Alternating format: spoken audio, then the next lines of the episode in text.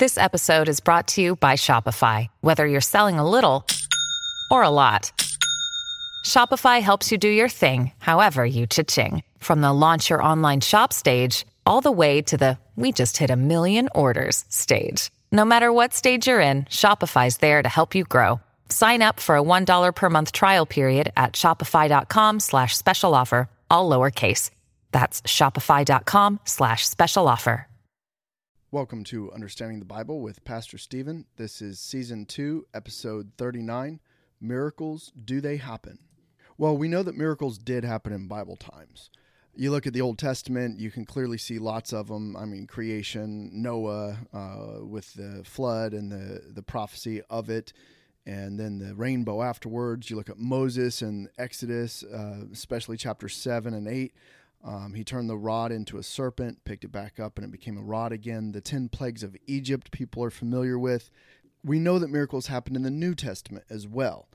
Uh, Jesus did miracles. His first miracle was turning water to wine in John 2 7 through 11. His second miracle was healing a nobleman's son just by speaking, and that's in John 4 52 to 54. Jesus himself rose from the dead. Uh, his disciples did miracles. There's a lot of cool ones people may not have heard about, but Acts 3 2, the lame man was healed by Peter and John. Acts 28 3, the venomous snake bite, um, where everyone expected Peter to die and he didn't. He just shook it off and it was no big deal. Acts 5 15, Peter's shadow as he walked by healed the sick. Matthew 10 8, the disciples were told by Jesus to heal and raise the dead. So it's not a question of whether or not a miracle can happen if you're a believer in the Bible and Jesus Christ.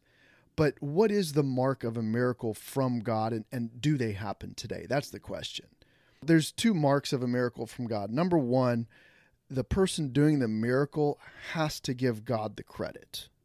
Mark 9, starting in verse 38, says, And John answered him, saying, Master, we saw one casting out devils in thy name and he followed not us, and we forbade him because he followed not us. So they're saying, hey, he's not one of us. He's some stranger that we just met who's casting out devils in your name. But Jesus said, Forbid him not, for there is no man which shall do a miracle in my name that can lightly speak evil of me. For he that is not against us is on our part. For whosoever shall give you a cup of water to drink in my name, because you belong to Christ, verily I say unto you, he shall not lose his reward. So he's saying if you see people doing miracles in the name of Jesus Christ, Jesus gets the credit, God, then he's on our side in this battle of good versus evil. The devil is not going to do a miracle and give Jesus Christ the credit he'll give himself credit or the, the person doing the miracle credit or or credit to the government or some powerful organization or to technology or whatever. So that's the first thing is is god getting the credit. And then of course obviously the miracle has to be real. It can't be faked all right? And any prophecy that this person speaks must actually come to pass. Deuteronomy 18:22 says when a prophet speaketh in the name of the Lord, if the thing follow not nor come to pass, that is the thing which the Lord hath not spoken. But the prophet hath spoken it presumptuously. Thou shalt not be afraid of him. Obviously, if it's not a real miracle, if it's a fake or a hoax or it's temporary or sleight of hand, it's not from God. All right. So that's kind of the other test of it there is it real and do they give god the credit? That's what you got to think about as far as the, the the mark of a miracle from god. If you think of in the past televangelists that have healed people and stuff like that that's been debunked years ago. I'm not even going to go into the different names because some of you probably listened to them but the miracles that they did, uh, I think it was 60 Minutes, um, that went in and, and like spied on them and, and did an actual TV show about it and found out that people had to sign in. So they had the names of the people and where they were from uh, to be part of the audience. And then people, there was a whole team of researchers on computers going through mail trying to find anything they could about the people that were there in the audience, browsing MySpace, job boards, public records databases, any letters that had been sent by these people saying that they had a problem. And then they would talk in an earpiece to the televangelist, and then somehow he would miraculously know and call out somebody's name or or build up to it and say, you know, someone's having a problem back at home with their with their cousin. He's eight years old. He's lame, and I I'm telling you, oh, and, and a name's coming to me. And meanwhile, they're telling him all this stuff in earpieces of information that they've gathered about these people. Then he'd call someone up there, and the person would be ecstatic on stage and oh no, I've never met you. I've never told you this stuff. And, and this is clearly from God that you know this and thank you. And they'd pray over him and, you know, knock him out in the spirit or whatever. And, and these people would think that a miracle had been done because this prophet of God, this televangelist, had, had done something miraculous. It was a lie. All right. If you can disprove a miracle, it's not from God. Okay. But we do know that God has done miracles in the past. So the question is should we ask for miracles today? Or should we be surprised if God does a miracle today that we actually see? Well, first of all, Paul asked this question of King Agrippa in Acts 26 8. He said, Why should it be thought a thing incredible with you that God should raise the dead? It should not be something out of the realm of possibility in your mind if you believe in God. Okay? Now, I have heard, so secondhand, you're hearing, you know, third hand stories, present day, you know, in the last 20 years or so, missionary stories. When I went to Bible college, uh, there was one missionary uh, to Europe that had a revival meeting. He was preaching the gospel, and a person came up to him afterwards and asked him how he knew his mother tongue, his African tribal language that nobody outside of his village knew. Apparently, this guy speaking English was speaking in tongues after 1 Corinthians 14. You read that about how it's actually done. And the man understood it in his own langu- language. It wasn't gibberish. And he came to know Jesus Christ because of that. There was another missionary uh, in the Congo that, and I can't remember the guy's name who told me about this, but this was in my missions class. I still have his book. I'd have to look it up, but he couldn't get anyone in the village to listen to him till he walked on coals like the witch doctor did. And after he walked on the hot coals, he was expecting to be laid up, you know, for several days. And he said, no matter what happened, he was going to bind his feet up and stand up there and preach the gospel after he walked on the hot coals because that's the only way they would listen to him because their witch doctor did that. So he got done walking across the hot coals. He stood up there and preached the gospel. Meanwhile, he's shocked that his feet were not burned. And turns out the whole village and the witch doctor actually came to a saving knowledge of Jesus Christ because of what he did, because the witch doctor told him every time he did it, he burned his feet, but he actually smoked something beforehand so that he didn't feel the pain. God still does miracles today in places where people need them. Here's one too. I've, I've got the book, A Table in the Presence by Lieutenant Carey Cash. He was a chaplain in the Army that went over, I believe it was in 2002 after 9 11. And there are stories in there of the men in Iraq who saw some things that cannot be explained other than by a miracle of God. And this lieutenant, when he got home on, on leave, he wrote this book in like two or three weeks before he had to go back and had his wife get it published and everything. Uh, again, the name of the book is A Table in the Presence, and it's based off of Psalm 23 that thou prepares a table in the presence of mine enemies by Lieutenant Carey Cash.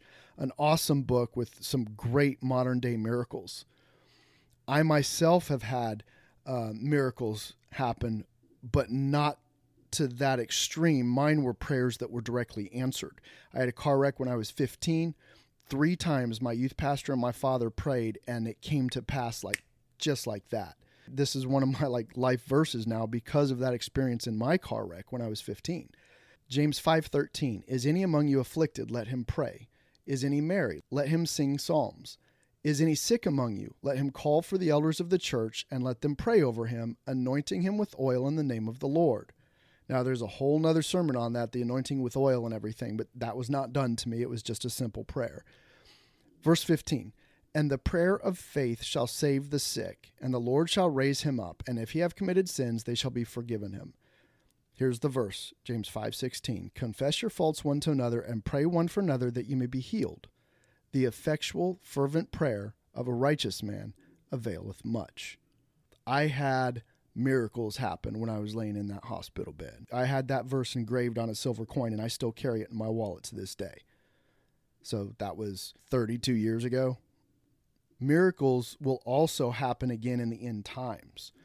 So look at what uh, Paul said in Acts from the time of the disciples until the end at the tribulation, Acts 2:17.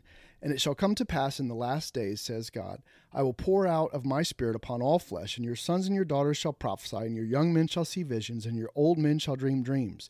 And on my servants and on my handmaidens I will pour out in those days of my spirit, and they shall prophesy.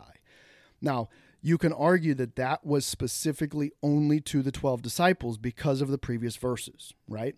Now, listen to this, verse 19 and 20, clearly speaking about the end times. And I will show wonders in heaven above and signs in the earth beneath blood and fire and vapor of smoke. The sun shall be turned into darkness, Revelations, and the moon into blood, before that great and notable day of the Lord come.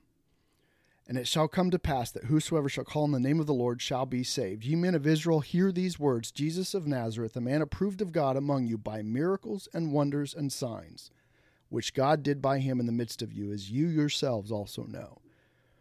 Now, let's not forget the other side of that. Not only will, will there be miracles by all kinds of different uh, humans, Christians, but Satan and his demons will do miracles as well with the Antichrist. So, Mark 13, verse 14, all the way to the end. But when you shall see the abomination of desolation, that's the three and a half year mark where the Antichrist desecrates the temple, okay? Spoken of by Daniel the prophet, standing where it ought not, let him that readeth understand. Then let them that be in Judea flee to the mountains, and let him that is on the housetop not go down into the house, neither enter therein to take anything out of his house and let him that is in the field not turn back again for to take up his garment. But woe to them that are with child, and to them that give suck in those days. And pray ye that your flight be not in the winter. For in those days shall be affliction, such as was not from the beginning of the creation which God created unto this time, neither shall be. So here we go, the end, end times, right? And except that the Lord had shortened those days, no flesh should be saved, but for the elect's sake, whom he hath chosen, he hath shortened the days. Revelations 20, verse 1 through 5, I believe is what that's talking about. And then if any man shall say to you, Lo, here is Christ, or Lo, he is there, believe him not. For false Christs and false prophets shall rise, and shall show signs and wonders to seduce, if it were possible, even the elect, which it will not be possible. That's why he's got the word if in there. But take ye heed, behold, I have foretold you all things. So there will be prophets, signs, and wonders from the false prophet and the Antichrist, right?